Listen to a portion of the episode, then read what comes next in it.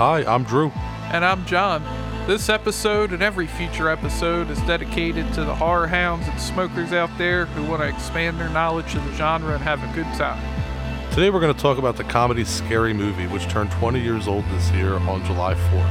Holy fuck, do I feel old. Oh, Jesus Christ, don't fucking remind me. and we have special guest Dave Sheridan here with us today. Most of you know him as Special Officer Doofy in Scary Movie. He's been in some other genre favorites too, like The Devil's Rejects and more recently, Victor Crowley, the fourth film in the Hatchet series. Dave is going to spill his guts to us in an exclusive interview. All that and more today on High on Horror. Interview reviews and the latest news rolled into one. And now it's time to get into our new segment, Screaming Room.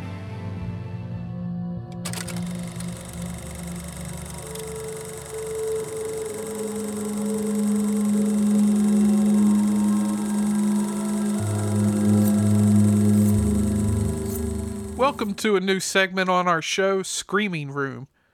This segment is not going to be on every episode, but whenever Drew and I get sent a screener, we'll share it with you. Our pals over at Shudder sent us the first four episodes of Slasher Flesh and Blood, starring David Cronenberg. This week we'll discuss as much as we legally can about the first two episodes. And Drew and I actually just finished the first two episodes. Outside of a few comments, we haven't really discussed the episode in depth. Uh, so, Drew, what were your initial thoughts on it? Uh, well, yeah, this is the fourth season of this Canadian anthology show, and I've followed it uh, the first two seasons the third season, I kind of just, you know, I think, you know, I just kind of fell out of it. But uh, seeing as how it's an anthology show, it's not really important if you miss seasons or whatnot. Though I would recommend that you do catch this season because David fucking Cronenberg is in it. Uh, the first episode starts immediately. It's fast paced. Uh, David Cronenberg is tearing the screen up, in my opinion. You know, uh, his character as the head of the Galloway family, Spencer, reminds me of Vince McMahon behind the scenes. He's just like this harsh businessman. Tell me you can't see that no chance. You're fired. yeah, I can definitely see it. And uh, like I told you, I thought Cronenberg sounded uh, like Jigsaw, but not in a bad way. He had that like Tobin Bell delivery, but it definitely felt very jigsaw-ish, but I not in a bad way. Yeah, I agree, and no, that's kind of like exactly what he did with Decker, where his voice does sound like a different, like a, a, different range.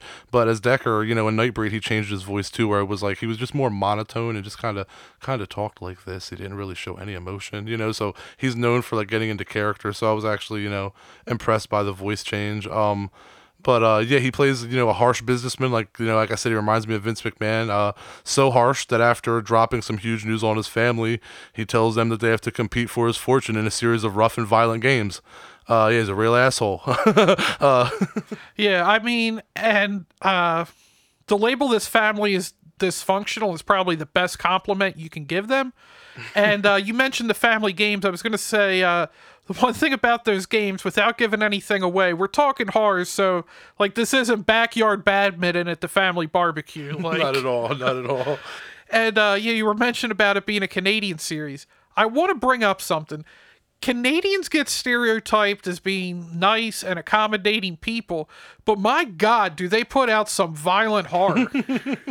no, it's true. It's true. Yeah, uh, you know the the Ginger Snaps movies are also Canadian. I love those fucking movies, dude.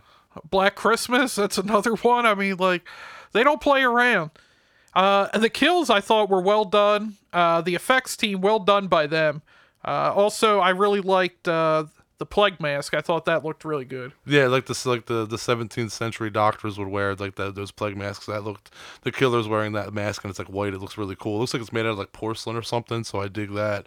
I do want to mention though that one thing, Shudder, the uh slasher series as a whole has never strayed away from, and that is sex. Showing sex, graphic sex, a lot of sex. 10 minutes into this episode, cheeks are clapping. Let's just get it out there and say it. They do be getting clapped. I, I, said outside of a few comments Drew and I discussed, that was one of the first. That's one of the only ones we discussed. As I was told, not even ten minutes in, they they they clap at cheeks. and uh, I gotta say, um, I really liked how somebody got, as I'll put it, Hellraisered. I'll leave it vague. Uh, but once you see, you know, the first episode, you'll know what I mean. Uh, the kills and the gore were fucking nasty, man. I dig the violence. Yeah, and uh, thank you again for, to Shudder for sharing this sneak peek with us. And next week we'll continue this and we'll review episode three. Um, I will actually say I was surprised. I thought it was going to be a shorter series, but they're 45 minute episodes, and I really dig it. I thought they were going to be like 22 minute ones, but I really like the length of the episodes as well. Yeah, it's like a, it's like a little mini slasher movie every episode, kind of. Yeah, that's a good way of looking at it. Uh, but it does have a connected story, unlike some of the slasher series out there. Definitely, yeah.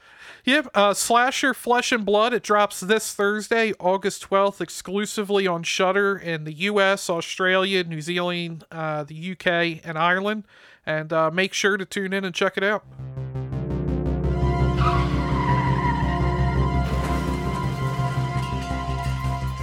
Now it's time for Strain Wreck, the segment of our show where John and I discuss the strain that we're getting wrecked on in this episode.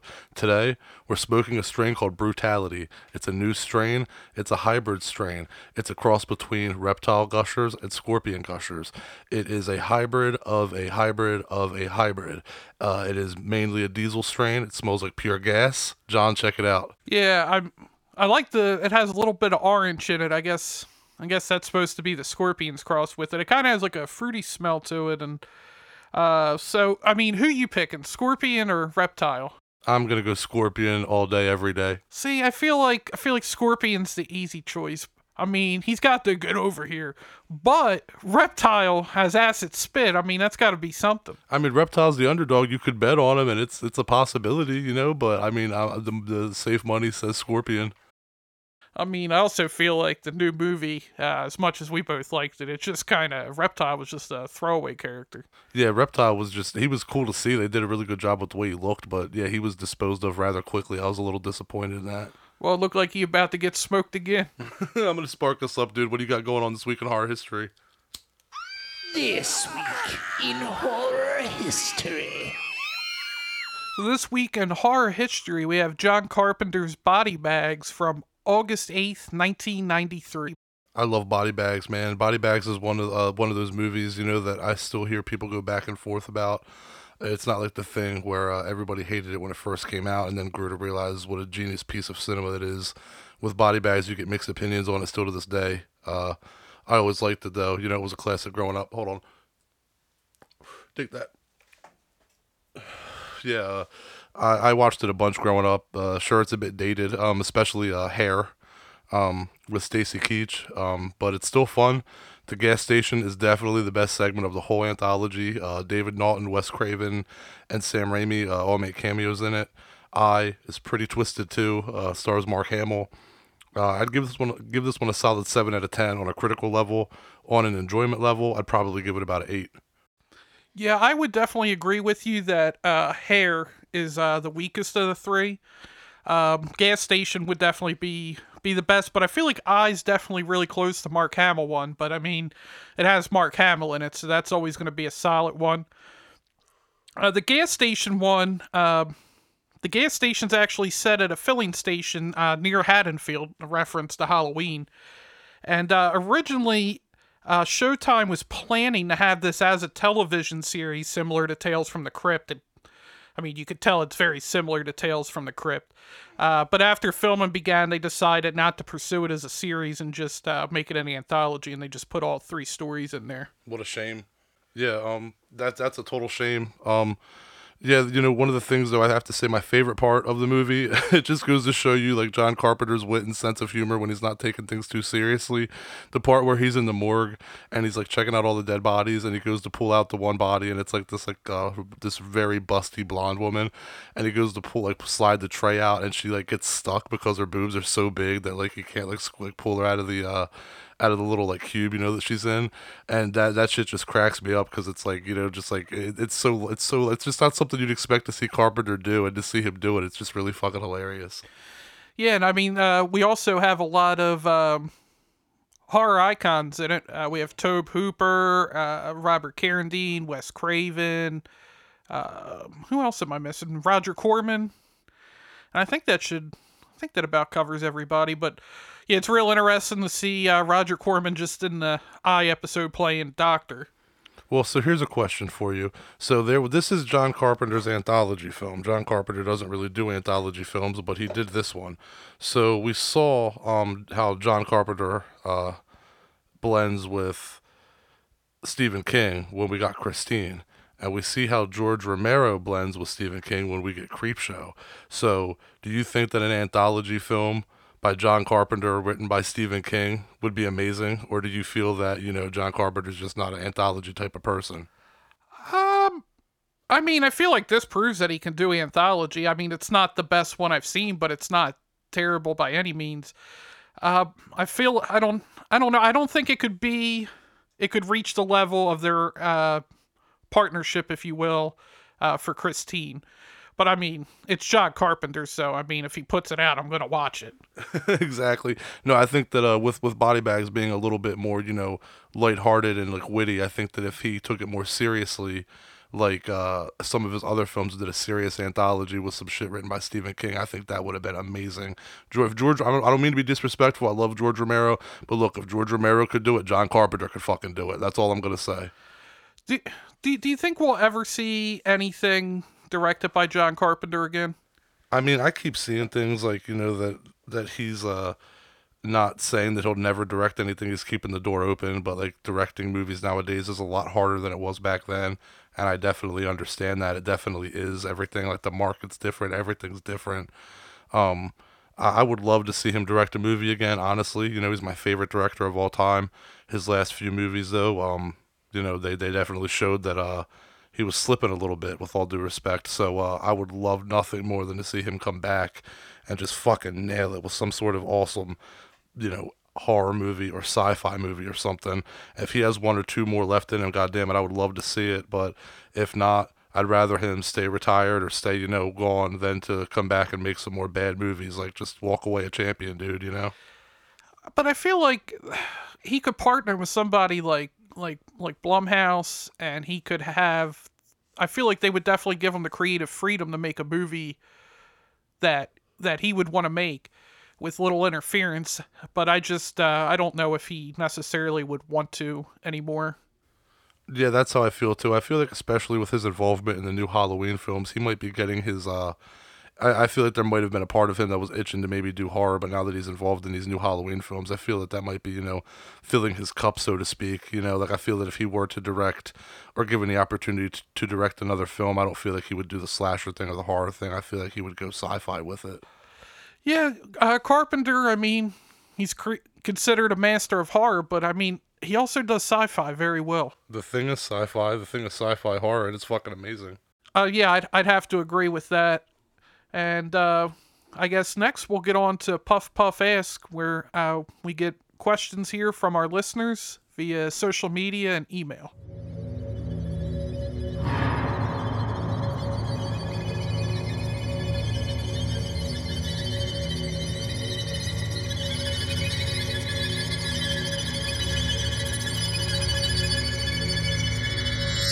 Man. Puff, puff, pass. All right, I'll start here. Uh, Kathy from Madison, Wisconsin, emailed us and asked us a fucking tough one.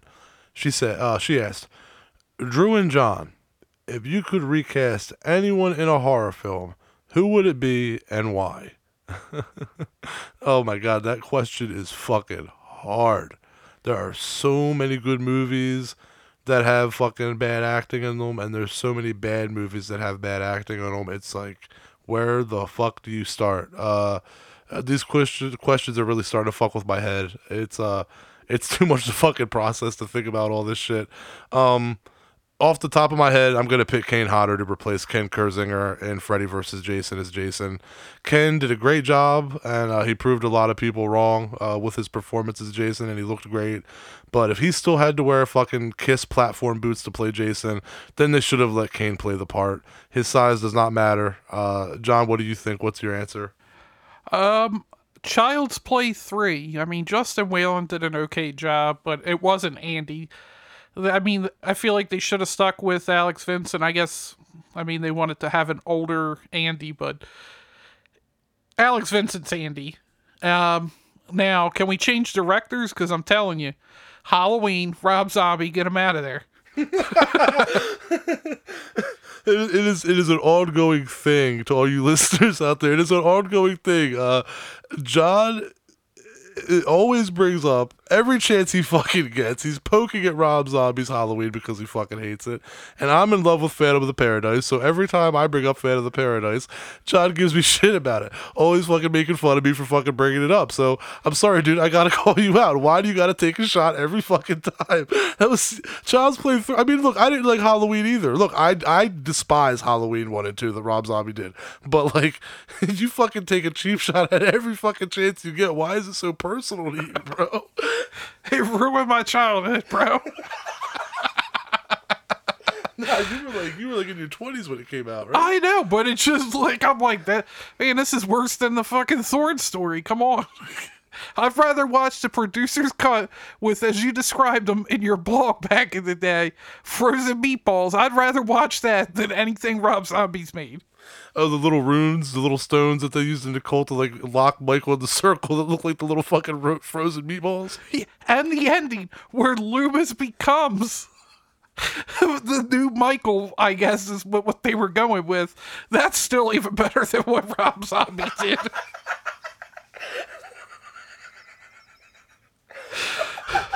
Damn, damn, oh, shit. I mean, I can't imagine Doctor Loomis uh, being Michael Myers, man. I got, I, I think Tyler. Tyler Mane did a great job as Michael, but uh, No. the problem is the problem.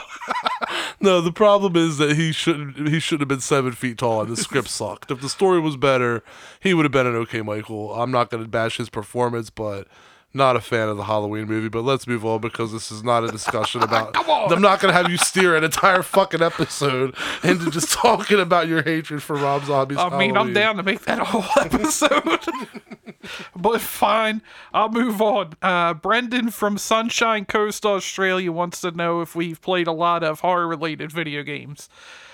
I have played a lot. Um, it's even something I've thought about maybe for the channel that we could uh, put put up some videos of us playing. I mean, recently the Dead Dead by Daylight series is great. They're always adding new stuff from. Didn't you say Michael Myers is in that series, The Dead by Daylight? Like he's in that one. Yeah, he's in it. Is Uh, uh, Rob Zombie's Michael Myers in that series? No, because they know what's good. That's why they have uh, stuff like Scream. Okay, I guess with the caveat that they do have Freddy, but it is re- remake looking Freddy. Oh, so. it's Catface Freddy. yeah. Uh, I've played I've played that. I like the Friday the Thirteenth series. Well, I guess it's not really a series because the NES one was completely different, and that was horrible. Uh, the uh, there was the Freddy game on NES I played. Uh, I mean, I've even played the old uh, Texas Chainsaw Massacre and Halloween on the Atari Twenty Six Hundred, and it's the Halloween one. You literally are going around the giant house. Uh, Angry Video Game Nerds covered it, but you just go around the house avoiding Michael and taking kids to corners of the house because Michael won't go in the corner of the house to kill the kids. But so that's how you avoid him. You avoid you survive Michael by hiding in the corners of the house. Well, you just walk past them, but it's also funny as I, as I've said. Uh, you can go check out the video from Angry Video Game Nerd, but uh, when Michael stabs Laurie, her head disappears and it's just like spurting blood in Atari graphics. Goddamn, brutal, gory as shit for Halloween. Halloween had no gore in it. Why would the game be like that? And with her skirt, she's actually wider than Michael in the game. Damn. But uh, I've played those. I've played the Resident Evil games. I've I, I've played a lot of horror horror themed games. Yeah, not me. um, I'm, I'm I'm not a big gamer. Uh, I'm old school and I love to read. Uh, that's my thing. When I'm not watching movies or sleeping or hanging out with my family, I'm reading. Um, my buddy Ryan Jones in New York, though, uh, I gotta tell you, he was thrilled when I told him that video games were a recommended distraction for my anxiety. Uh, he came at me hard with game suggestions and actually bought me Resident Evil 2 uh, which was a great fucking game. And uh, he also got me to play The Evil Within, and I still haven't played the second one yet, but I did play the first one two times, and I've never played a video game two times before in my life besides the first Resident Evil game for the original PlayStation. Um, uh, growing up, yeah, I played the original um, Resident Evil and uh, Castlevania, but uh, as far as you know, horror gaming goes, that's about it. Um, I usually just enjoy like simple games like fighting games like Mortal Kombat and UFC and that type of shit. Castlevania, yeah, I forgot about that one. I love the Castlevania series. Uh, the fourth one on the SNES is probably my favorite, though. I've only played the first. I mean, the second one's second one's uh, either you love it or you hate it. Um, but I, I think the one on Super Nintendo is best. And also, I remember uh, being younger and I rented uh, from West Coast Video was the video store. It was uh, Gremlins 2 on the NES, and that game pissed me off the whole weekend. I had it. I sucked at it. It was so fucking frustrating. But look, I'm a collector of this type of shit. You know, like I, I love this type of stuff. Now you're complaining about the game, but you say Gremlins 2 is a game, and to me, I'm thinking, Jesus Christ, whether I could play it or not, I would love to have that somewhere in like my collection. Like, I didn't even know there was a Gremlin. I swear to God, like I knew about all the other like Friday the Thirteenth game and the Halloween game and shit. I did not know that there was a fucking Gremlins 2 game. Like, if I ever saw that, I'd fucking buy it in a heartbeat, even if I couldn't play it. I mean, you, you get to go around as Gizmo the entire game. Th- that's amazing. Did you get to do the Rambo shit? Well, I guess probably a little too advanced for that, right? I mean, uh, it's it's been a long time since I played it, but if I remember, I think there is like a shooting scene in it. It tried tried to do stuff from the movies. Okay, cool, cool. Yeah, all right. Well, if uh, you have any questions for us, reach out and uh, contact us through our Instagram and Facebook at High on Horror 420 and Twitter at High underscore Horror and email at highonhorror420 at gmail.com. Now it's time to get into today's film slash discussion of Scary Movie, which just turned 20 years old this year on July 4th.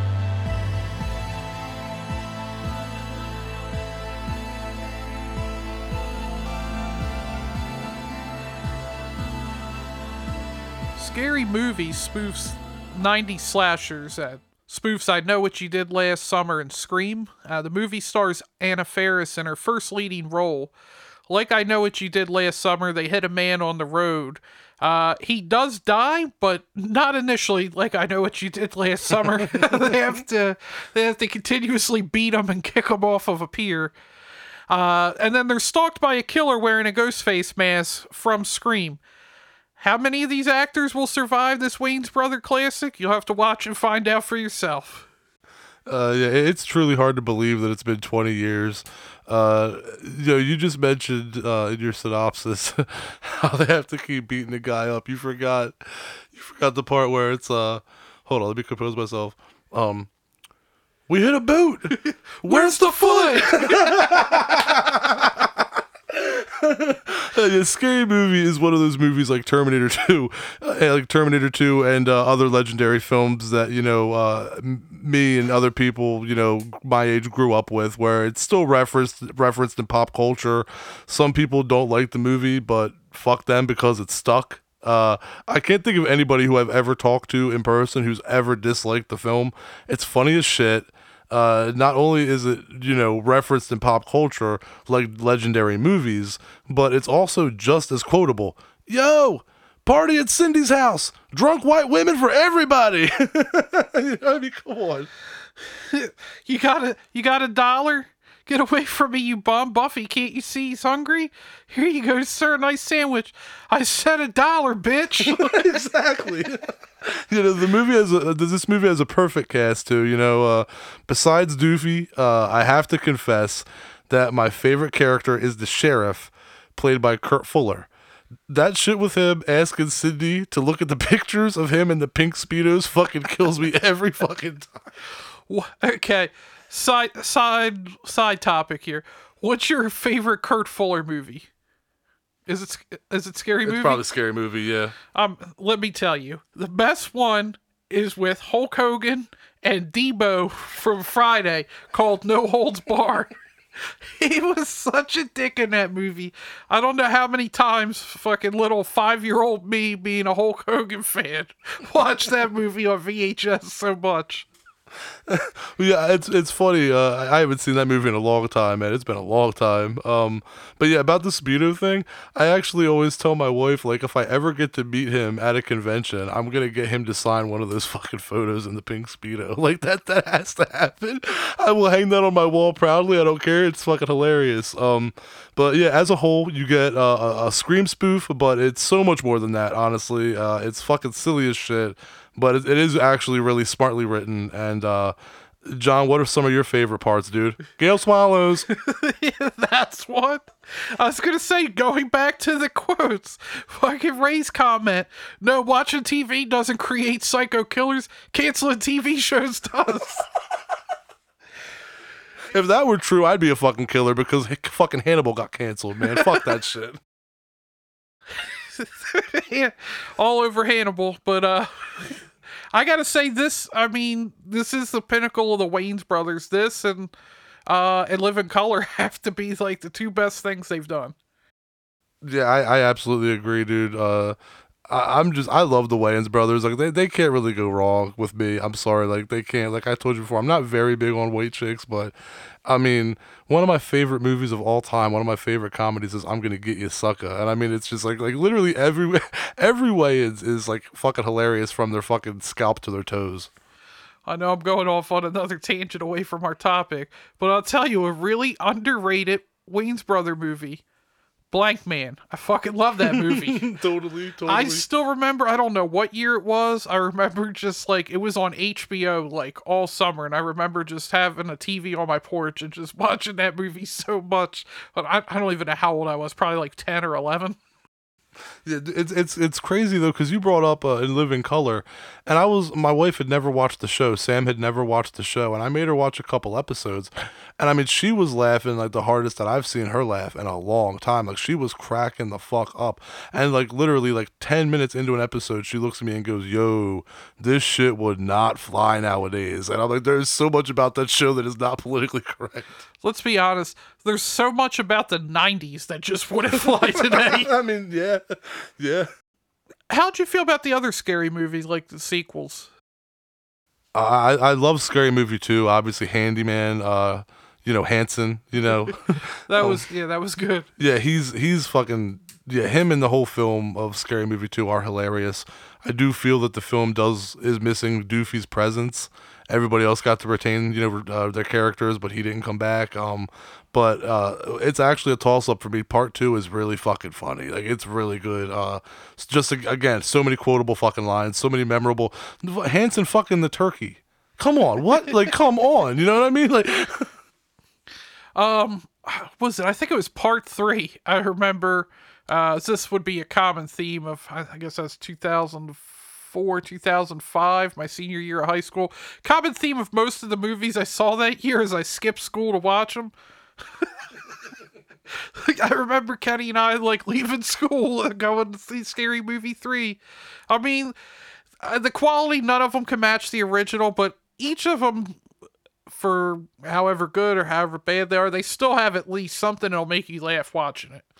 Yeah, I, I think that uh, even though like you know the series got away from the Wayans brothers, uh, the humor in them like. Uh, what's the third one with the uh the dude that's trying to act like it's like they're ripping Eight Mile? Isn't that the third one, or is that the fourth one? That was the one. The third one was with Charlie Sheen. It was kind of making fun of. Uh, I think it was Signs. Okay, okay, I think it's the same one. Yeah, yeah. Uh, that that movie was pretty funny. They, they tried to the series tried to keep up with that silly, stupid humor that the Wayans brothers really do well, and it worked to a degree. But I mean, let me put it to you this way: I'm not gonna say I don't like them, but I don't own them. I only own one and two on my DVD rack. Uh, yeah, I, uh, I've had them all on DVD for a long time, but you know, I pretty much only watch shit on Vudu. I'm the opposite of your physical collection. Mine's all digital. You a digital guy? But uh, yeah, on digital, the only one I have is is the first one. I mean, I feel like it's really the only one you need. I mean, I agree. I definitely agree. And now it's time for Burn and Learn, the segment of our show where we hit you with some cool behind the scenes facts from our episode's topic. In this case, scary movie. Oh. Burn and learn. All right, I'll start here. Uh, the original script had a cameo by Jamie Lee Curtis. In Cindy's bedroom, she says, Would you like to have a little bump bump? The line was originally going to be used in Scream, Scream, but was changed to Would you like to have a little raw footage? Jared Leto turned down the role of Bobby to be in Requiem for a Dream that also starred Marlon Wayans. Scary Movie was released by Dimension Films, the same company who released Scream. Shannon Eliz- Elizabeth's name in the film Buffy is a spoof on Sarah Michelle Gellar, who played Helen Shivers, and I Know What You Did Last Summer, and Buffy the Vampire Slayer. Damon Wayans was originally going to be the killer, but due to scheduling conflicts, they rewrote it. He was originally going to be the killer, and the idea was going to be because he was mad at his brothers for leaving him out of the movie. Uh, Sarah Michelle Gellar is the only person in the two films referenced in the movie Scream 2 and I Know What You Did Last Summer. Hardly anything from Aaron Seltzer and James Jason Friedberg's screenplay was used once the Wayans brothers took over. Marlon Wayans claims that he and the other writers never read the original screenplay. Keenen Ivory Wayans says that there was nothing worth keeping to add into their version. David L. Lander played Principal Squiggman, a nod to his role as Squiggy on the classic television sitcom Laverne and Shirley. And uh, also, you might not know that the sign in the office says Shotz Beer, which was the beer they used on the show. Yep. Uh, and also, Alicia Milferstone. I can say it. She calls herself that. Don't call, don't at me. Anyway, Alicia turned down the role of Cindy Campbell. When Anna Faris landed a part in the film, she was working in an ad agency that was only a week away from moving to her company's London office. Uh, spoiler: at around the one hour eighteen minute mark, the last scene where Doofy's seen walking properly, and uh, that was taken from The Usual Suspects from 1995, where Kevin Spacey does the same thing. And uh, if you pay close attention throughout most of the movie, there are subtle hints that Doofy is the killer. And now let's get into our interview with Special Officer Doofy himself, David Sheridan.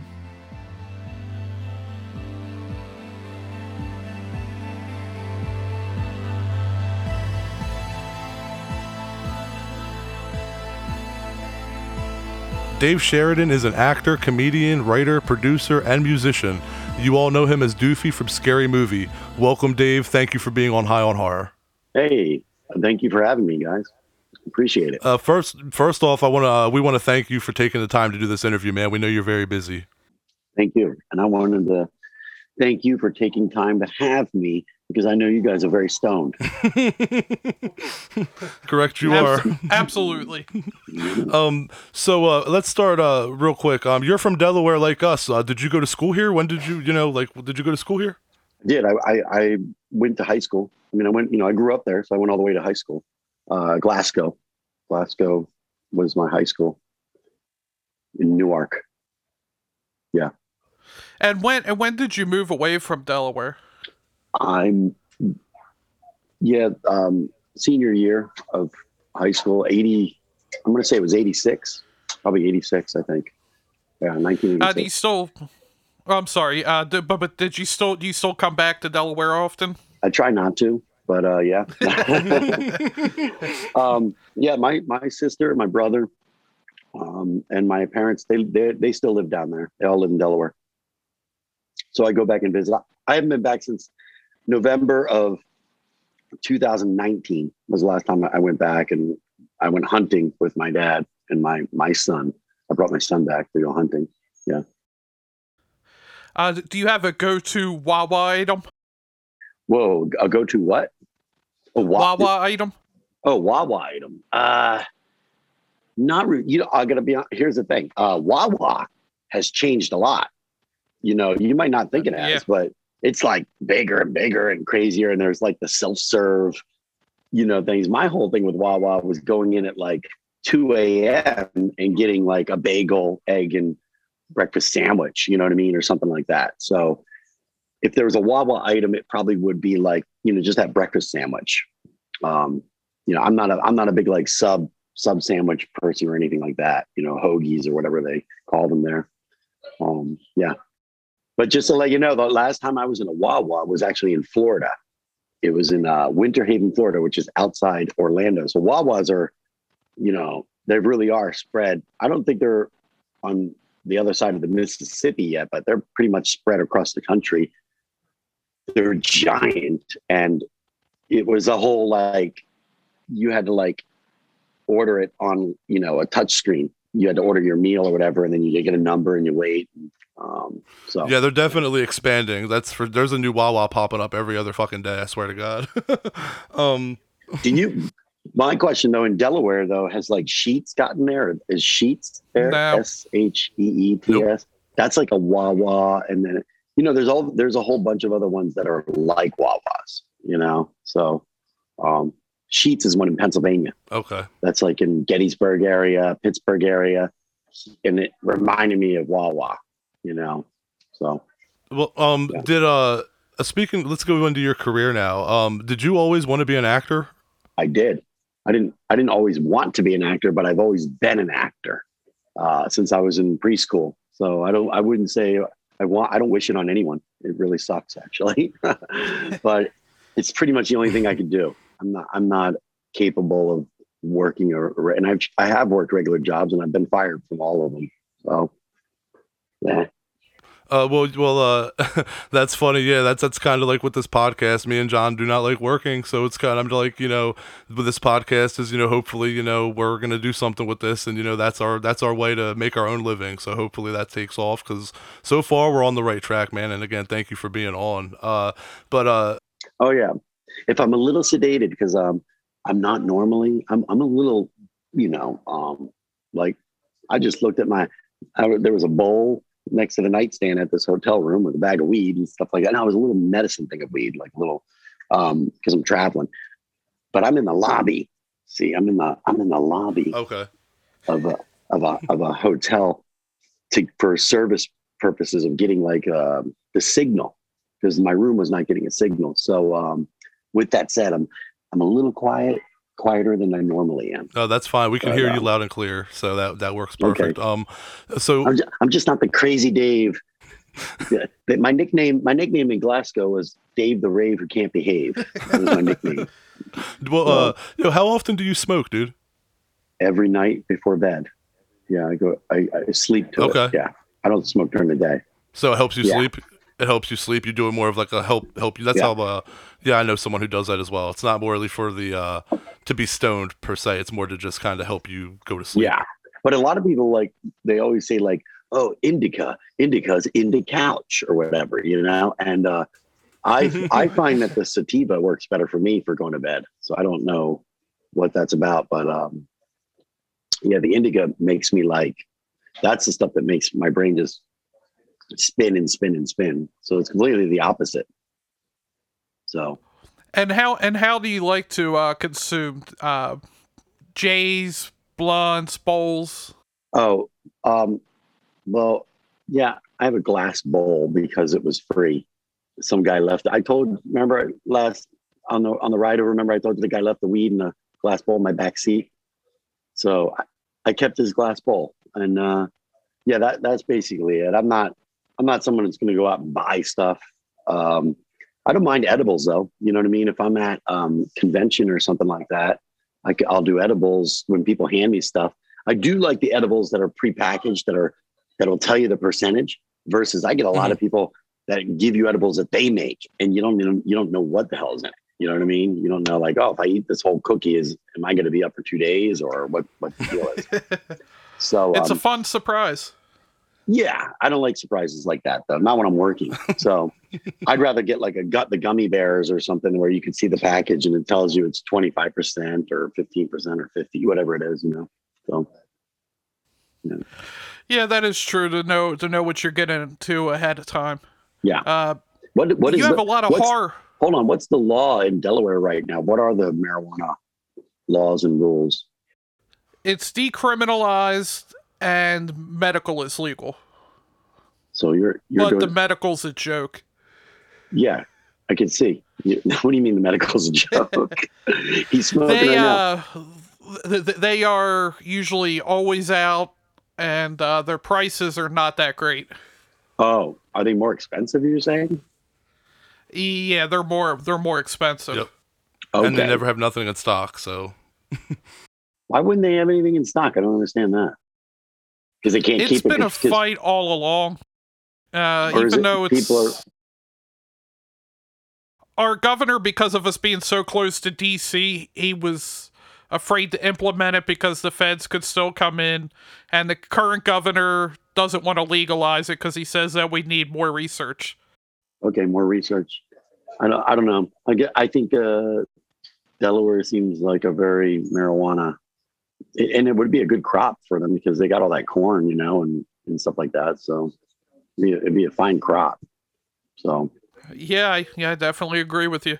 I don't. Most states I've I I travel all over. Most states seem to be. It's just legal. Most states that I know of. So um, it's odd that Delaware is one that's behind compared to, you know, most states. I think well, Pennsylvania. I think it's completely open, right? Completely legal. I'm not sure about Pennsylvania. I know Jersey, uh, it's completely legal now. There you go. All right, well, that's good. Yeah, California is like Slow, wide open. slowly but but surely we're getting there. Right, right, right. Yeah, California, it's you- everywhere. It's people's yards. Yeah, It just it grows. everywhere. California and Colorado. Right. Yeah. Yeah. So you had a question about the horror though, horror in pot or horror marijuana. Or I was saying, uh, you had a lot of horror on your resume. Uh, were you a horror fan growing up? Okay, that's a great question. Um, I was not, although, uh, you know, my I'm a huge fan of Jaws, and I was a huge fan of The Shining. Those are two of my favorite movies of all time when I was a kid. And um, I, I used to really like this movie called Omega Man with uh, Charlton Heston. I, I don't know if that counts as a horror movie. Um, I, I don't mind zombie movies so much, you know, the the classic Dawn of the Dead movies and stuff. Um, but um, I was not your typical horror fan. You know what I mean? I'm not. Uh, I, I'm not a Freddy or a Jason or a Michael Myers. I don't fall into any of those. I don't think I've ever seen one of those movies complete. I think I've seen the first Halloween because I'm a huge John Carpenter fan. Uh, in, Oh, yeah. in his science fiction.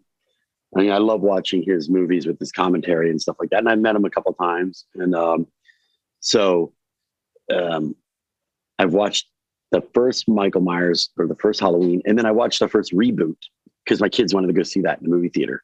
Um, but um, what happened was I I did Scary Movie, which was a spoof. It was like a you know the horror spoof. But then out of that, uh, Rob Zombie contacted me, and I did the Devil's Rejects.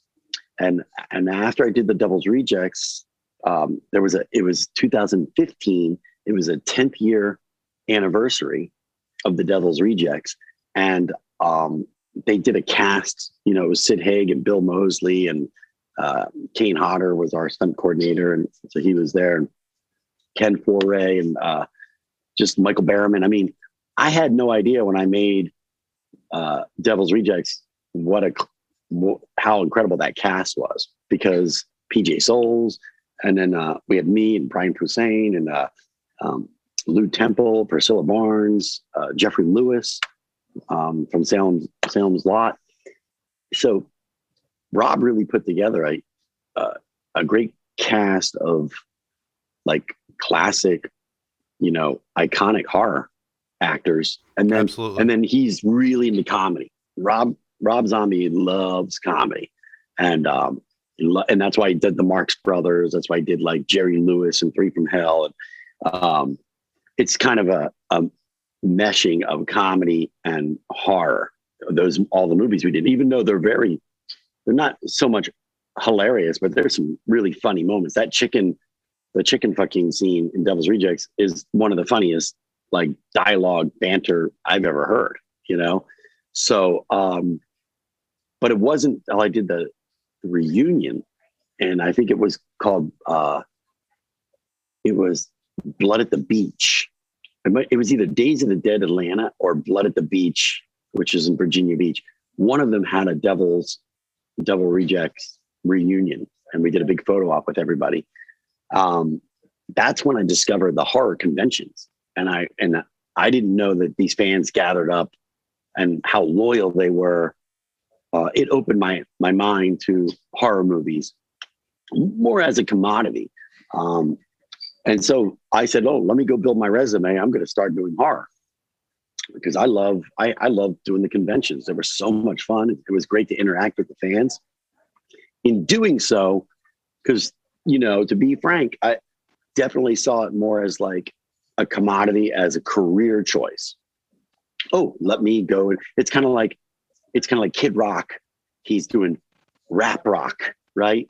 And then his career is going, and then his career is kind of going downhill. And then he's like, well, no, wait, I'm, I'm country music. You know what I mean? And he, Mhm. he saw country music as an opening for Kid Rock. You know what I mean? He saw that patriot, Like a rebirth. Yeah. right? Because anybody, you know, any old rocker can go country. A country music star can break it at age 50. There's no like, there's no boy band breaking it at age 50. You know what I mean? There's, you know, if you want to be a rock and roller, that's a young man's, you know, you got to get in it while you're young. Um, and you, Right, you, you could stay in it like the ACDC or uh, Rolling Stones, but there's no 80 year old rock rock and rollers just making it now. But you could be a Willie Nelson at 75 and you could be this prolific songwriter out of Kentucky that no one's ever heard of and be the biggest thing in, in country music, you know? Um, so there's no age, Right. there's no age limit there. And I kind of saw that with horror when I was, when I was with Sid and Moseley and Ken Foree and uh, uh, even Bruce Campbell or, um, you know, everybody, it, it was, um, I looked around, I was like the youngest guy. I was 35 with people that were 60, 70 years old and that have been in the business for 40 years. And I was like, wait a second, this is, this is, this has longevity. Horror, horror doesn't have an age. There's always a place. You know, I, I'm, I'm graduating from the deputy to the sheriff, to the mayor, to the old gas station attendant. You know what I mean? To the crazy old farmer. You know, eventually, you know what I'm saying? Like, there's like, there's always the, the the the night shift caretaker at the graveyard. What are you kids doing? You know what I mean? I would have got away with it if it wasn't for yeah, you like you you could go from the meddling kid that's like the final girl to the to the old lady. You know what I'm saying? So you can go, uh, right? You know what I'm saying? You could be the the um, yeah, you know, you could basically be the final girl. You could go all the way to the, the nutty old lady that runs the hotel. You know what I'm saying? So like Yeah, you can just yeah. work your way through. It's like, and then you're and then you're an iconic. You're like, oh, it's her. It's you know. So um, Yeah, people are just thrilled to see you on screen after a certain point. Like you don't even have to do much. You just got to stand outside and fucking spit tobacco, and people are gonna be like, "Holy shit, he was in that movie!" right, right. You and, know that- what I and that's yeah, and that's the difference between like comedies. Comedies have an expiration date. If you look, it's like, you know, whether it's Jim Carrey or Adam Sandler or whatever, they they'll make their movies and then they're not anymore. You know what I mean? There then there's a younger. So comedy is for the young, and I think mainly because people don't find old people. Fun. Now that's not exactly true because you have like there's some standouts like Grumpy Old Men or movies like that. You know, but for the most part, it's not like it, it make it's tougher to be cast in the mainstream comedy movies and, and and definitely action movies. You know, at a certain point, Arnold Schwarzenegger and uh, you know Bruce Willis, they can't really do the action movies, and they are, they are doing them. They're like direct to video, but it's it's not really believable anymore that they're kicking a door down and you know taking a, a fist to the face. You know, the reality is it's like you're on cholesterol medication and heart medication. You're not fighting that long. It's not really happening. Right. You know. um, so, but everybody bleeds. Everybody bleeds right down to the end. So, uh, so in in short, though, and once I started doing it as a business, as a commodity, then I uh, I'm a director and a writer, and I've written some horror movies, and I'm looking to direct. You know, my first film as a horror horror director. So I I've studied it and studied it. You know, like while I'm making these films, I'm studying it. I'm looking at how they make scripts. I'm I'm seeing what what's done right and what's done wrong uh, in my own films because I made a lot of, uh, you know, as- the other thing is about horror versus any of the other genres is, and I think you guys know this is, it's acceptable to make a lower budget. You know what I mean? There's a genre for low budget Yep. horror. You know what I'm saying? And it's accepted. It's like, and and the the fans understand. Oh, they didn't have much of a budget, but they did their best. You know what I mean? And um, because there's certain topics and there's certain stories that the the big studios aren't going to touch. They're just not going to touch and make a, a, big movie out of. You know, so you have to make it a, a low budget. You know, because that's the right. nobody's going to touch something about a a rapist, child molester guy that's you know deformed with eyeballs hanging out. You know, so who, who, who who's taking skin off of people, and you know what I'm saying. So Um, so I, I, I basically came to really, uh, then I became a fan, a fan of the genre. As in doing it, I, I've slowly become more and more of a fan of the genre, but in a different way because more of a, I'm such a fan of the fans. I'm a fan of the process. I'm a fan of, um, I can't believe how much people love, you know, how it's sort of like a community.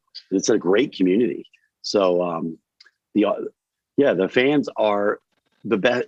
Horror fans are the best fans in the business. That, that, that hands down. And so, how do you not love that? You know, like I get so much love from the fans that it's turned me into a fan of horror um, and finding out what they enjoy. And now I understand it more too. What what some of them enjoy, what works for some of them, what doesn't work. And and the best thing is this is, and that's why Shudder. You, do you guys know Shudder? It's that uh, it's like a app or a you know what I'm talking about? It's like a Yeah, yeah, yeah. The, uh, we- we're actually kind of like partners with them in a way. Like they send us screeners for their stuff to like view in advance. right.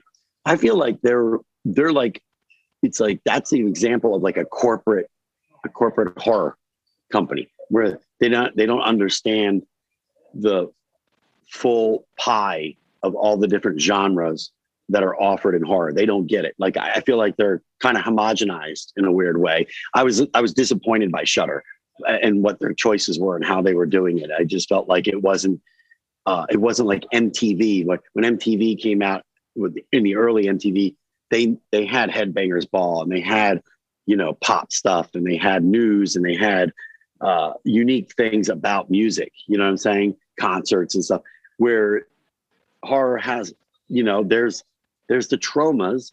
You know what I mean? And there's like blood and guts and there's sort of like torture porn and there's you know what I'm saying? Like there's just so many different genres of horror that Shudder doesn't really encapsulate it all. So I was disappointed that it doesn't speak to all the fans. So Yeah, I definitely understand what you mean by that. Yeah, it's it is definitely more generalized. Um, but uh, let's go back to the Devil's Rejects for a Yeah. second. Uh, you're coming back to the East Coast uh, next weekend for PA HorrorCon, and you're doing a Devil's Rejects photo op with William Forsythe and Ginger Lynn. Uh, that's correct. that's right. Yeah, and I'm I'm I'm, I'm growing my hair. I'm gonna I'm gonna, and I got the glasses and I'm gonna have um I'll be growing this out to shave it. Have a I'll have a I'll be in a full Ray Dobson look for it. You know Oh, what I'm hell saying? yeah. Like, I, Oh, I, yeah. I'm doing that. I can't speak. I don't know if William's going to do anything like wear a hat, base, uh, you know, cowboy hat. Probably not. Uh, but I'm, I'll be, I'll be there. I'm going to be Doofy on Sunday for a photo op, and I'll be yeah, Ray yeah. I was going to ask you about that. for Devil's Devil's Reject, and then I'm also doing um, a Victor Crowley with um, who's going to be there? It's me, uh, Felissa, Felissa Rose, and um, Tiffany, Tiffany Shepis from Victor Crowley. Oh well, I So didn't know about that. I didn't know you were doing that type of a photo op. I, I didn't. I missed the news on that one. That's fucking awesome.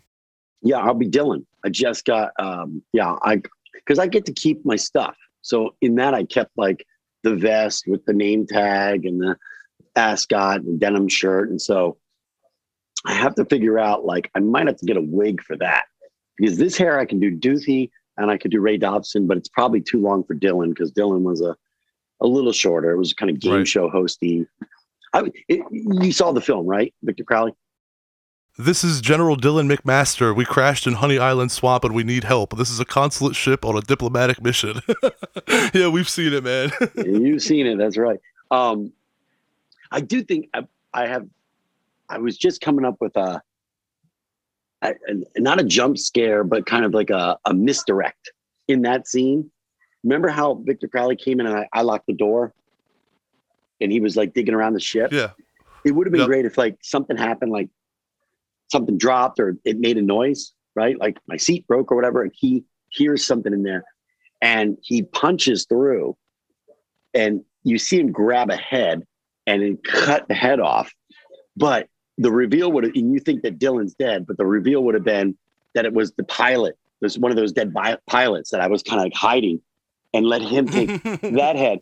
And so everyone's like, "Oh, Dylan's dead," and then it would have just been like me, like taking the the other the pilot off of me, you know, as a reveal later on, and being like, see, you give good head or something like that. You know what I mean? That's fucking brilliant. Because that would have been like a kind of like a, oh, fuck, Dylan. He finally got it. Because when he pitched me Dylan, when Adam Green pitched me Dylan, he wrote the character for me.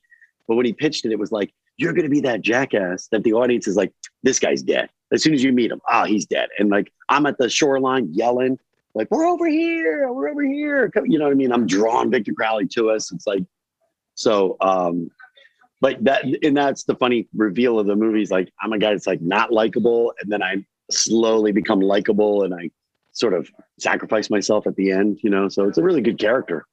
I had a fun time doing that one. Um, I loved working with Adam. He, he's one of the funnest directors to work with. He lets you do, you know, he's very confident in his own work. So he wants the actors. And, and Keenen Ivory Wayans, when I do all those Wayne movies, he was the same way. It was like, he, you, get hired to do your thing. And so the worst thing a director can do is stop the actor from doing what they're getting paid to do, which is what the director hired them to do is bring bring their drawer, bring their drawer of tools. You know what I mean? And have them do what they, they want to do. So um Adam was a was a ball and we shot that thing at night. It was cold. You know, we were really in like a lake with the the, the plane was sinking. So we're all wet and cold. so I had a ball doing it. But Adam has so much energy and he's he's like a kid in a candy shop. You know, he's he's never like not bored with watching the takes, with changing the takes, with so he keeps the energy going, especially on night shoots like that. So yeah. And uh, so that hold on Oh, really I'm quick. PA so yeah, the PA HorrorCon. I don't think it, it's not next weekend. It's it's in well, oh, I see. This is gonna air. Yep. Nah, cut this part out. this this needs this needs to be cut out on Saturday morning by the editor. Hold on. Hey, what, what's your editor's name? What's your editor's name? Josh, All right. Morning, Josh. How you doing, man? Good. You got? Did you get this thing all right? All right. Yeah. Ooh, I love Saturday mornings. Okay, cut this out. Okay, this is just for you and me, Josh. Just just sit back and enjoy. Sit back and enjoy, Josh. Uh, yeah. All right, there you go. Have a fun one, Josh. going back to. Victor Crowley, uh, that Yeah. turbine scene. How how was it shooting that? Like actually tackling him in, you mean? Like you did, were, were were you doing the stunt yourself? Okay, that yeah. What's interesting about that is I did not do that stunt. Um, normally I would, and Kane and I have done stunts together, but in this particular case, because of the stunt itself, which was um, the the engine and the you know the uh, Mhm. the the way it was with imagine like the circular the metal thing. If his back would have hit the actual metal thing instead of going in, he could have got really hurt. Um, and he's blind when he's Victor Crowley, he's wearing the eye things and he's got all that prosthetics on. It's really hard to move. His visual's not very good. So with with that said, he did use a stunt uh, a stunt actor that he's used to working with that they practiced the stunt. So the actual run and then the tackle that went into the airplane was um that was somebody else. I didn't do that. Normally I would, but the times where I don't do my own stunts is usually when it involves another actor. And that's so that that's to mitigate the risk of the other actor getting hurt or one actor hurting another actor. Um, so in this case, Kane, since he didn't know what's behind him and he's got to get tackled and he's got to be tackled up. You know what I mean? The guy had to tackle him and push him up. And Kane's also a, a pretty big guy. You know what I mean? He's he's he's you know, he's not I don't know if I could have even lifted him, you know. So we had to have a, a stunt guy that was strong enough to push him up and stuff like that. So I wish I would have. I wish I would have done the stunt, but I didn't. Yeah. How how was it working with Kane? I've worked with him so many times, um, and we're friends on the circuit. We're friends. Um, he just called not too long ago, and uh, I'm going to see him uh, next week. I'm, I'm shooting with him next week in New York. I'm shooting with him next week, so I'm going to see him next week on a movie called Z Dead End. And um, yeah, Kane, Kane's great. He loves to play jokes. He's he likes to be a jokester, and in that particular thing, um, you know, Victor Crowley's outside the plane, remember? And we're all inside the plane, and there's water coming in from this thing that we're flooded. Well, in one of the takes, we're inside the plane. They're like, an action. And he was like, hold on, hold on. And he had to go to the bathroom. And I think he almost made himself go to the bathroom, but he pissed in the water downstream. So he's literally pissing on all of us, all, all the, and we're stuck. we're, we're stuck and we're rolling. And I felt bad. The worst, I felt bad for Tiffany because she's in the water with like her mouth is, you know, Kane, Kane is just pissing and, uh, and you have to understand, Piss is sterile. Piss is sterile. and it's not just Kane pissing; it's Victor Crowley pissing. You know what I mean? It's Victor Crowley pissing. So that's Right. kind of funny. Yeah, he had like a big Victor Crowley cock. Was all deformed. At least I thought it was. Maybe it was just Kane's thing. I mean, I did find it weird that they would make this weird, deformed looking cock that's not going to be seen. So maybe that was just Kane's penis. Oh. You have to ask him when he's on. Yeah, yeah, yeah. I'll, I'll, we'll make sure that we do that. yeah, yeah. yeah. Um, Do that in person. Uh, so yeah, definitely. um, so uh, uh, scary movie came out twenty years uh, twenty years ago, dude. Uh, you know that that's crazy. Um, so listen, I gotta ask you. You know, like back then, the world had a sense of humor, and your character Doofy was exaggerated. That's what made him so funny and outrageous. You know, uh, I gotta ask. You know, more of a journalistic question here. Did you ever catch any flack for playing an intellectually challenged guy, or was because I mean, it's you seem pretty well received from everyone. So I'm wondering if there was any backlash to that. Well, I'll answer two questions on that. One is let me start by the origins of um, Doofy. His original name was Chip, and I actually shot two short films right there in Newark, Delaware, and it was on uh, Chestnut Hill Road. There was a Chevron where there's also like a Dairy Queen.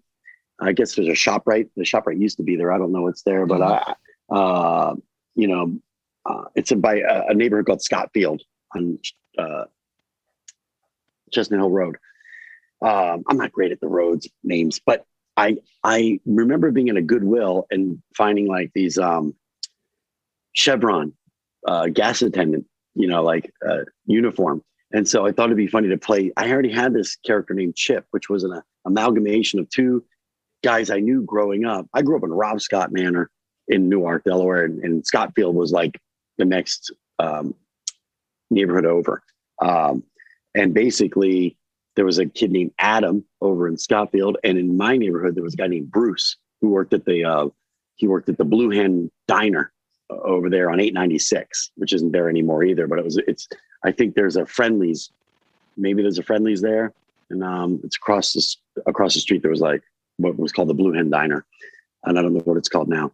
And um, he worked there, but Bruce and Adam, I combined those two characters those two guys they were friends of mine in my neighborhood and i and created chip who because they both had learning disabilities um, but they weren't born that way. They both had chemical uh, reactions to like a medication that the doctors gave him like because bruce was like bit by a dog when he was like two years old and they gave him some medication or something and just messed his head up. And um, the funny thing about those two guys is because it was like it was due to the fact that like a doctor prescribed them some medication that they had a reaction to um, they they they they were worth a lot of money because they won like a malpractice lawsuits. So they were they were you got to imagine these doofy kind of characters right that were actually millionaires who had uh, you know but their but their parents controlled the money you know what i mean? Like it was like they were they just had an allowance but they still always had like the nicest shoes and whatever you know when a walkman came out they had a walkman you know members only jacket they had the members only jacket. So because they were kind of loaded.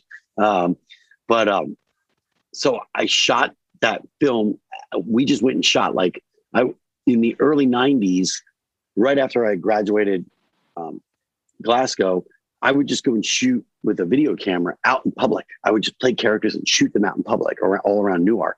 And um, one of them was this chip character at the um, Chevron. And the idea was that I was working there.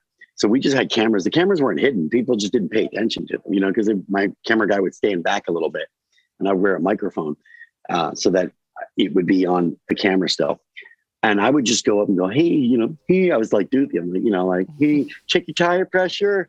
Oh, okay, thank you. You know, like wash your windows. And I would just have a muddy bucket. It was just mud water with a squeegee. And I was making their windows more dirtier you know, and they'd be like, "Oh," but they thought it was like the boss's son or something. Like, "Oh, isn't that nice? They're they're letting this kid work here." quote unquote work. And then I was like, okay, pop your hood. I'd be like, pop your hood, get check your engine. They'd be like, no, no, no, it's okay. I'm no, no, it's my job. And I'd open the hood. And they'd be like, no, no, no. And they'd be like trying to shut the hood again. Like, you're not touching my engine. You know, I'm like, no, no, it's good. I get, you know. and so um, it was so funny to see how quickly it would turn from them being like, oh, that's so sweet. They're like, what are you doing? No, get away from my car. Mhm, Um, mhm. but so the Wayans uh, in Miramax, they saw those short films with Chip, and then they hired me to play Doofy. And so your the second part of that question was, have you gotten any flack over it over the 20 years? And I really haven't Yeah. because people love Doofy. He's played so earnestly. I do play him very earnest, and um, I play him. I have a lot of heart for Doofy, aka Chip, because he really is Bruce and Adam you know, and I love those guys. They were great guys. And uh, so I, I play it, I try to play it as, you know, he's funny, but there's something sort of grounded and real about Doofy in a weird way, and it's sort of earnest, like pure of heart. He's like a pure of heart Mhm. character. Uh, he just means well and he just wants to help. So um, I'm actually amazed he stayed around because he, he became a meme. You know what I mean? Became like there's a meme of Mhm. him like saluting and you see all sorts of stuff. And even during the elections, he was a meme for one side or the other side. And, um, you know, this is my boss on Monday or whatever, you know what I mean? Showing up on work on Mhm. Monday. You got, and uh, so he's kind of like, uh, you, you guys are aware of the memes, right? You see Oh, yeah. those? Yeah. Yep. And that's really what I was shocked at that it's transcended. That Doofy is still 20 years later. That's an iconic character to even be in the zeitgeist of, you know, the society after 20 years. He's like That's a pop culture icon. Exactly. He's sort of like the millennial uh, Alfred E. Neuman. He's like the Alfred E. Neuman for the millennial. And that's the way I look at him because he kind of symbolizes like everything sort of like um, humorously stupid about our society, if that makes any sense. Um, self-referentially. Absolutely. So he's uh he is the idiocracy all wrapped up into one. Um, so Gotcha. yeah. So I haven't caught much flack. There's been a few people that have said it's it's off color, you know, or it's not, you know, um, PC or whatever. But mo- but there hasn't been any in, insane attempt to cancel it out. And but if it came to that, you know, um, you got to go with where society goes. You know, that's the thing. If if if there was enough wave to say that's it's over, stop doing that. Maybe I might I might even be relieved you know, because what's kind of funny is I know my mom is like, oh, great, this guy makes, you know, ee, you know, I do this. And at those conventions, every, uh, you know, they go, can you do the doofy face? Can you do the doofy face? I'm like, yeah. And then like, I come home and my kids broke something. Recently, they broke something cost $400. And I go, do you know how many doofy faces that is? So now everything, everything in my house is like w- worth uh, so many doofy faces, you know, like that's 40 doofy faces. Oh, those braces, that's 20 doofy faces, you know, like, so, oh, you need a new baseball bat? That's 60 doofy faces, you know? So he's, he's its own. Now I—I view the doofy faces as like its own commodity, you know, like the measurement of money. so, yeah. Yeah, well, uh, no, I think that Doofy's here to stay. Like I like we said, he's a pop culture icon, and he's in everybody's hearts who sees that movie. He stole the show. You stole the show. You know that that uh, that role is just so memorable, man. Like it's it's just crazy. Uh, I wanted to ask you. Uh, my favorite line in the film is when the cops make you smell their make Doofy smell their fingers because they got the third base with, with, with base with that prostitute, Right. and then in return you make them smell your fingers, and the cops like smacking your hand away. He goes like, "Yo, what the fuck is that?" And Yeah. you go, My "My, ass." ass." Right. That's my favorite line in the whole movie, dude. Really so uh, what what's what was your favorite line uh, playing Doofy? Um, yeah, pro- uh, probably that or, or Gail Swallows, maybe Gail Swallows, only because uh, um, both of those were sort of made up. Uh, the the my ass one was that came from Bruce because my friend Bruce would always come up. He's a big Philadelphia Phillies fan, and he'd be like, "Hey, hey, where's the camera?" He'd be like, "Hey," and he would stick it all the way up in your face. Give me five, hey, and you go like this. You go, "Hey, give me five. Uh, and we'd be like, "Dude, like." Like because his hand smelled like ass. We're like, what the? But you would slap it away, and he thought you still gave him five. He's like, yeah. How about them Phillies? He'd be like, how about them Phillies? How about them Phillies? Even if they were in last place, he'd be like, hey, give me five. How about them Phillies? so uh, that's kind of where I got that whole like my ass from. And we kind of made that up on the spot. And then because I actually did that to Keenen when I came in for the interview, I came as full doofy or full chip and I stuck my hand in his face, you know, and I did rub it in my crotch, and it stunk, you know. and even even in that scene, I I I was making sure I was, you know, getting a little like in between the crack to give a little to give Terry a little bit. Um, I do think the, but the Gail Swallows was he, Keenen had me say like ten things to try to crack up Cheri Oteri. You know, which one would really catch her off guard, and that was the one she reacted to so that's why he kept it in because he got the reaction. Um, but the scene with Principal Squiggman, where I pooped my pants, um, because I was really, if you watch that scene, I'm like sweating, turning red because I really tried to like shart my pants. You know what I mean? And I got a little bit out. I got a little bit out, but it wasn't enough. It was like I was really wanted to let it all flow because I wanted to have that you know, I just wanted that iconic story of like Dave Sheridan really crapped his pants in that scene, you know. So which I did, but it was just a little bit. But uh I like when uh they were like, go get it, you know, like, did you just say I go poopy? Yeah, it was good. Yeah, it was good. So yeah. That is real method acting. Yep. Yeah, that was also uh taken from Chip, which is taken from Bruce, was Chip's line of you working. He you working? You working? He always asks if everyone's working because whatever they're doing, even if they're not, no, I'm not working. Okay, good. You know, so yeah. Uh, a good friend of ours, Kenny, he had a question. he wants to know what vacuum does Doofy think is best for cleaning his room. Mm. I'm. I heard the. Um, right now, it's the Hoovers. I guess the the classic Hoovers. You know, you, the rotary engine ones. I guess a vacuum. Uh, there should be a there should be a, a doofy vacuum database review thing. Maybe I should review vacuums. That would be good. I'll tell you what it's not. It's not a Dyson. It's not one of these new Dyson ones. You know that where the I think your penis would be chopped up in it or something like that. the cyclone, cyclone dynamic. You know. That just sounds like a bad time. Yeah, yeah. Dyson sounds like it just sounds like Tyson chicken. I don't know, Tyson, Dyson. It sounds like you're getting diced. You know, it's like diced up. I just get this like Dyson. You know, your Dyson. You know, your Dyson meat. Your, you know. Your, so when I think of Dyson, it's like I'm not sticking my penis in there and get it diced up. You know, so um, yeah. so uh, the Wayans brothers, those are definitely comedy heavyweights. Yeah. How was it getting to work with them? Oh, I love, I love. I've done like eight films with them. We, I'm might be doing something with them uh, in about a month. Yeah, it's and it's another um, it's another horror based comedy. It's a Halloween. It's it's based on Halloween. I, that's all I can say. I can't give it away, but uh, um, I'm talking to them right now. I just did a convention with uh, John Abrams, who's uh, John Abrams. I don't know if it's Abrahams or Abrams, but uh, I think it's Abrams. Yeah, but John played Bobby in in scary movie, and so um, we might him and I might be teaming up to play a couple characters in, in this up and coming Wayans movie that they're doing. Yeah. Oh, that's awesome to hear. Yeah. And uh, Say- by the also, way, so- uh, you so- worked.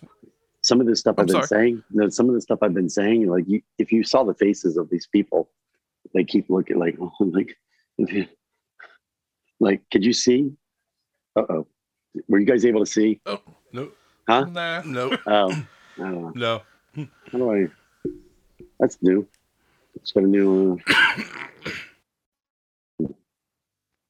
Yeah, but um, yeah, there's people in the lobby here, they, and every time I say something, they're like, it's like one of these, like you know, talking about like, no, yeah, I don't know, sticking my penis in a vacuum. They're like, there's like a, there's like- they're looking up from like their iPads, you know, like, it's, it's funny. Hey, how are you? Good. Anyway, Uh, you also worked with uh, on Joe Bob's Haunted Drive-In as Dr. Zomberger. Uh, how was that getting to work with John Bloom? Oh man, he he's awesome. I loved. I, um, I've met him a couple times at signings and stuff, as you know, because I, I do a lot of stuff with Felissa. We're producing partners, and she's on that show regularly. So she really brought me in on that, which I was totally stoked because that was like that's one of those ones that I never thought I would be a part of. You know what I mean? I go, wow, you know, um, being a part of a Joe Bob thing. That's again like I kind of keep falling into these cultural. You know what I mean? Like, okay, cultural bucket list. So that I mean, I got a pretty good career when it comes to that kind of stuff. And uh that was a lot of fun because it was live too. Like we went and we went and had that at drive-ins. So the people watching us on the screen were there and then there was things going on in the actual parking lot, zombies and stuff like that. I had them honk the horns and the headlights, and it was really happening because we got to go to the actual drive-ins and watch the interaction. So that's a lot of fun. That was kind of like a like a Rocky Horror Picture Show kind of interaction kind of stuff. And um, uh, he he he's really great to work with. He's a good writer, man. He writes all that stuff. He writes the show. He's a very prolific writer. So you're not supposed to say his real name. Well, I guess I'm in trouble now with Joe Bob. Yeah, you're lucky you're not on camera. You're lucky you're not on camera. And I think you're supposed to be right there. And my thing, it's got a, a little white. I should take a screen grab. And. There you go. I just took a screen grab. I know who you are. I know what you did last summer. That's right. Is it, you know, Uh, isn't that funny? Because, like, well, hold on really quick. So, scary movie we did Scream meets I know what you did last summer, and Scream is at Mhm. like, you know, five. I think they're working on their fifth Scream right now, or it's about to come out. Um, and there was like six scary movies. So like, there's like, like eleven of those films, but there's only been like two. I know what you did last summer, you know, and it wasn't that bad. I didn't mind. I didn't mind that one, but I guess it wasn't. Maybe it was. It just wasn't good enough to catch on. I don't know. Um, Yeah, they, they ended up making a third. I know what you did last summer. they did, but was it? I know what you did. I think two- it, I was it? think I know. went straight to video. Uh, I I sort of know what you did two summers ago. Can't really remember anymore. it's been a while. Can you remind me? I know what you're going to do next summer. Hey, what are you doing next summer? I did. I know. You know how there was. Um, I spit on your grave. Remember that? that I wanted to do a. Mhm. I Yeah. I wanted to do a, a spoofy uh, prequel called I, "I shit on your casket." You know what I mean? Like it's, be, it's before they get buried. Oh. It's a prequel. Yeah, it's a prequel called "I shit on your casket." And uh, you you had some movies coming up and some other projects. Uh, what, what what do you have going on? Um, man, all I can tell people is go check out my IMDb because uh, there's stuff listed on there. We shoot so many things now. I I don't know what's out, what's not out, when it came out. uh, You know, um, I, I what I, I could only thing I could tell you is that I'm I'm having a ball shooting stuff. Um, I think one of the next ones coming out is called Bloody Summer Camp. That's really good. There's some good stuff in that for a low budget movie. It came out. I, I enjoyed it. I went to the premiere and saw it, and it's great. And um, oh, and there's another one called Massacre Academy. That you can see the trailer online for probably both of those. Massacre Academy is. Uh, I I have a really good turn in that one as well. What I the the the thing for me that I'm enjoying the most is even though these are low budget horror movies, I'm like put in a position to be able to create characters and do sort of like do some performances that I normally have not been tested or cast, you know, in roles of this nature, you know, playing some of the darker roles, playing some bad guys. It's been a lot of fun. There's one called um, Cold Blooded Killers. It's okay. It's not the best movie in the world, but I I really enjoyed playing my character of the main bad guy. You know what I mean? And I I think my performance is, is pretty good in it. So I have a good time. Um, so I hope you everyone goes and checks out some of the newer stuff I'm doing, and just uh, you know take it with a grain of salt. Sometimes don't don't be so judgmental. I see a lot of horror reviews, and people are so like judgmental, and they should be supportive of the fact that independent horror people are out there you know, I mean, I'm shooting in Virginia, Pennsylvania, Maine. You know, we did a movie called Time's Up in Maine. I, there's nobody else is making movies in Maine. So there's a filmmakers in Maine making movies. There's filmmakers in Ohio making movies. I made a movie in Kansas City. You know, who who's making movies in Kansas City except for local Kansas City filmmakers, you know? So um, I hope people can get behind just independent filmmakers and understand they're not going to be the greatest films ever made, but they should support the community. Uh, and that's what I came to come to love is is the horror community and how there are it's the only place that there's young up and coming filmmakers in every state making movies you know there's not a lot of young com- comedian comedic filmmakers making a, uh, making films in portland oregon or uh, you know idaho. But they're making horror movies in every state every state. And so you don't want to cannibalize your own you know? It's like you, you should be supportive of the fact that they are horror fans making horror movies um, the best they can, and um, they're making it for themselves and they're making it for the other fans to enjoy. They might not have the greatest budget, you know, they might not have the best effects, but they're trying and they're learning. These are all works in progress. You know I'm saying? Some of these some of these filmmakers, um, you know, might be the next Sam Raimi or somebody like that. You know, Peter Jackson. I don't know.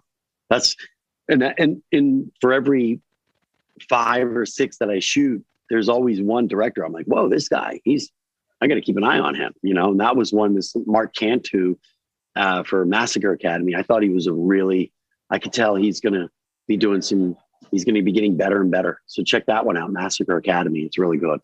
Yeah. Yeah, we'll have to check that out. And yeah, I think people uh, are sometimes in the horror community way way too critical on movies. I I will agree with you on that. Yeah, I think they get insulated. They get self insulated and they want everything to be, you know, well, especially if they're already doing reviews, then they become like, well, I need to prove my my reviewership. You know what I mean? I need to prove my own mm. critique of who I am, you know, like how well I'm informed of everything and stuff like that. So um, just remind just remember everybody's every critic, there's a everyone's a critic. You know what I mean? And everyone opinions are like assholes. Everyone has one, right? Mm-hmm. So we got three right here. Maybe four. Maybe one of us might have two assholes. I don't know. I guess we'll leave that up to the viewers to decide. Yeah, hold on. I got to wipe my ass. There you go. And uh, where where can people follow you on social media? Yeah, the bet the only one I and that is active uh, is Instagram right now. I think there's something on TikTok that somebody started. Uh, I, don't, I don't personally understand any of that social media, so I don't really do it. Um, uh, but I have people that do it for me. I'll just let you guys know. Um, so if you if you send a message to any of these, it's not. But you you guys connect contacted me, right? Yep, we got you through email. There you go. Yeah. Yeah. Also, I think on Instagram, I put my email and phone number on the Instagram because I don't run that Instagram. So I was kind of tired of people sending DMs to the guy that runs it. And then he was, it was bothering, you know, I, I'm already tasking him enough with posting stuff and sending stuff. I didn't want him to be my secretary that's sending, forwarding, forwarding messages. You know what I mean? Right. So yeah, that makes sense. I just put the contact info because I never pick my phone up. You can call all you want. And um, and you don't have to pick up the email either. You know, it's like the email, you know, yes or no. You know, uh, when you guys said you were from Delaware, that was exciting. You know what I'm saying? So, um, yeah, I'm not a hard guy to get a hold of, but Instagram is where you can go. Uh, there's a little circle story thing on that Instagram where it says tour dates, and you can click on that, and it's got all. I post all the tour dates there, so people can see what I, you know, where they can see me at. You know what I mean? So this PA HorrorCon's on there. New Jersey HorrorCon in November. Um, there's some other ones coming up. I, you know, I think I'm going to be in Gettysburg on New Year's Eve called New Year's Evil. I'll be in Miami on Labor Day called Labor Day weekend. So, you know, I'm, I'm all over the place. So you just got to check that thing for the tour dates. I don't I don't put them on like the New Year's Evil one is not on there yet. You know, I'm saying like I, I wait. It's more like what's coming up in the next month for people to see. So Uh, we- we definitely appreciate you coming on, and uh, and we enjoyed talking to you. Yeah, thank you. Oh man, yeah, I appreciate you guys and uh, thank you. Let me know, please. Uh, send me a link when this is up, and I can have you know have it posted on the Instagrams and stuff like that. Yep, Hundred percent. Um, yeah, uh, it was uh, it was great talking to you, man. Thank you so much for taking the time. Like I said earlier. Yeah, let's uh, let me come on again when I'm not like in a public setting and I can uh, it can be a little louder and funner. I guess I don't know. You know, Yeah, I definitely. Well, I knew we wanted to get on because I know you guys wanted to try to get me some, you know, get a little bit of this on before the PA HorrorCon, so people can come up and and if come on up, uh, say hi if you've seen me on this thing. Let me know. You know, um, I'll give you. I got a present. I got a little surprise for everyone that comes and says that they saw me on Higher on Horror. Uh, if they come up to the PA HorrorCon, I got a special little gift. So, uh, but not you guys. No, I don't want you to show. I don't even know who. What is the other guy's name that I don't see? What's his name? John. John. Okay, you don't, I I don't know what he looks like, so you're you're gonna have to send me a photo. All right, Drew. Okay. I'm gonna need a photo of this guy because I'm gonna have to put that up at the gate and say, you know, he's, you know, I've got a restraining order against him, um, because he said John Bloom. You can't, you know. Um, no, uh, you got. Hopefully, uh, maybe you guys will come up. I don't know if you'll have a chance to come up there. You know, Uh, cool. We're uh, we're we're we're trying. Uh, my wife has uh, her best friend's wedding is that weekend, so and we have two kids, so it's really a matter of like how can I juggle that and get away? I can't leave her with the kids. If I take the Mm. kids to this con by myself, am I going to be able to handle two little kids running around and handling all my stuff I wanted autographed? So we're trying to work it out. How old are they? Uh, How old are they? my youngest just turned one year old today. And uh, yeah, today was his Oh, yeah. birthday, and uh, my oldest is turning four next month. Yeah, that's e- they both fit in the trunk of a car. Just just put them in the trunk. put some play. Put an i put an iPad on. You know, you got a couple hours, an iPad in the trunk. They'll watch TV. You're good. You're good. That's that's parenting. That's called parenting. Okay, that's p- totally proper.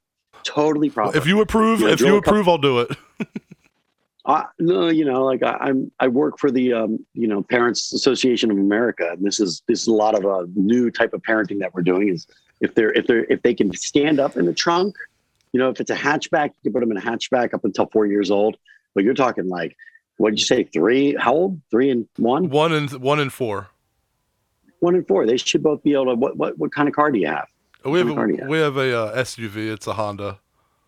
I'm not good with Oh, cars. yeah. I don't even know what the hell model type it is. We've had it for like two years, but I, I couldn't even tell Yeah. you. I know it's a Honda. Honda, yeah, SUV, no problem. Get some cardboard though, so you can cover up the windows and just put them in there and lock it and uh, put the heat on high. And uh, you know, don't give them any water because you don't you don't want them to piss in there or anything like that. It And, builds character. you know, they're better. Yeah, they're better. They're better dehydrated. Back in. Make sure you back the car in so that they're towards the back of the parking spot. Uh, keep the iPad down low, like in terms of the vo- volume, and you're good to go for a couple hours, man. That's I'm surprised you don't don't even know this, man. That's typical Delaware parenting. You know, I'm not, even going to deny. right? I'm not even going to deny, deny that that's Delaware parenting. yeah, no, yeah, maybe I can see up there. I understand if you have kids and stuff. So yeah. Yeah, Well, if we can, if we can make it up there, we'll definitely reach out ahead of time and email you, or I'll text you and let you know. cool. All right. All right, man. All right. yeah. Well, thank you for being on again, man. We appreciate it. Take care. Yep. Cool. Thank you. I look forward to meeting you guys. Bye. Later. Thanks to all the horror hounds and smokers out there. Thanks for tuning in. Thanks again to Dave Sheridan for joining us today. Dave's a hilarious guy, and it was awesome getting to talk to a fellow Delawarean. Also, solid parenting advice as well. And also, as a reminder, if you go up to Dave Sheridan's table at PA HorrorCon and mention you heard him here on High on Horror, he'll have a free gift for you. Now, tune in next week when we speak with Leprechaun Return star Linden Porco. Follow us online on Facebook and Instagram at High on Horror 420 and Twitter at High underscore Horror. You can also reach us via email at High on highonhorror420 at gmail.com. That'll about wrap her up. Catch you later. Bye, guys.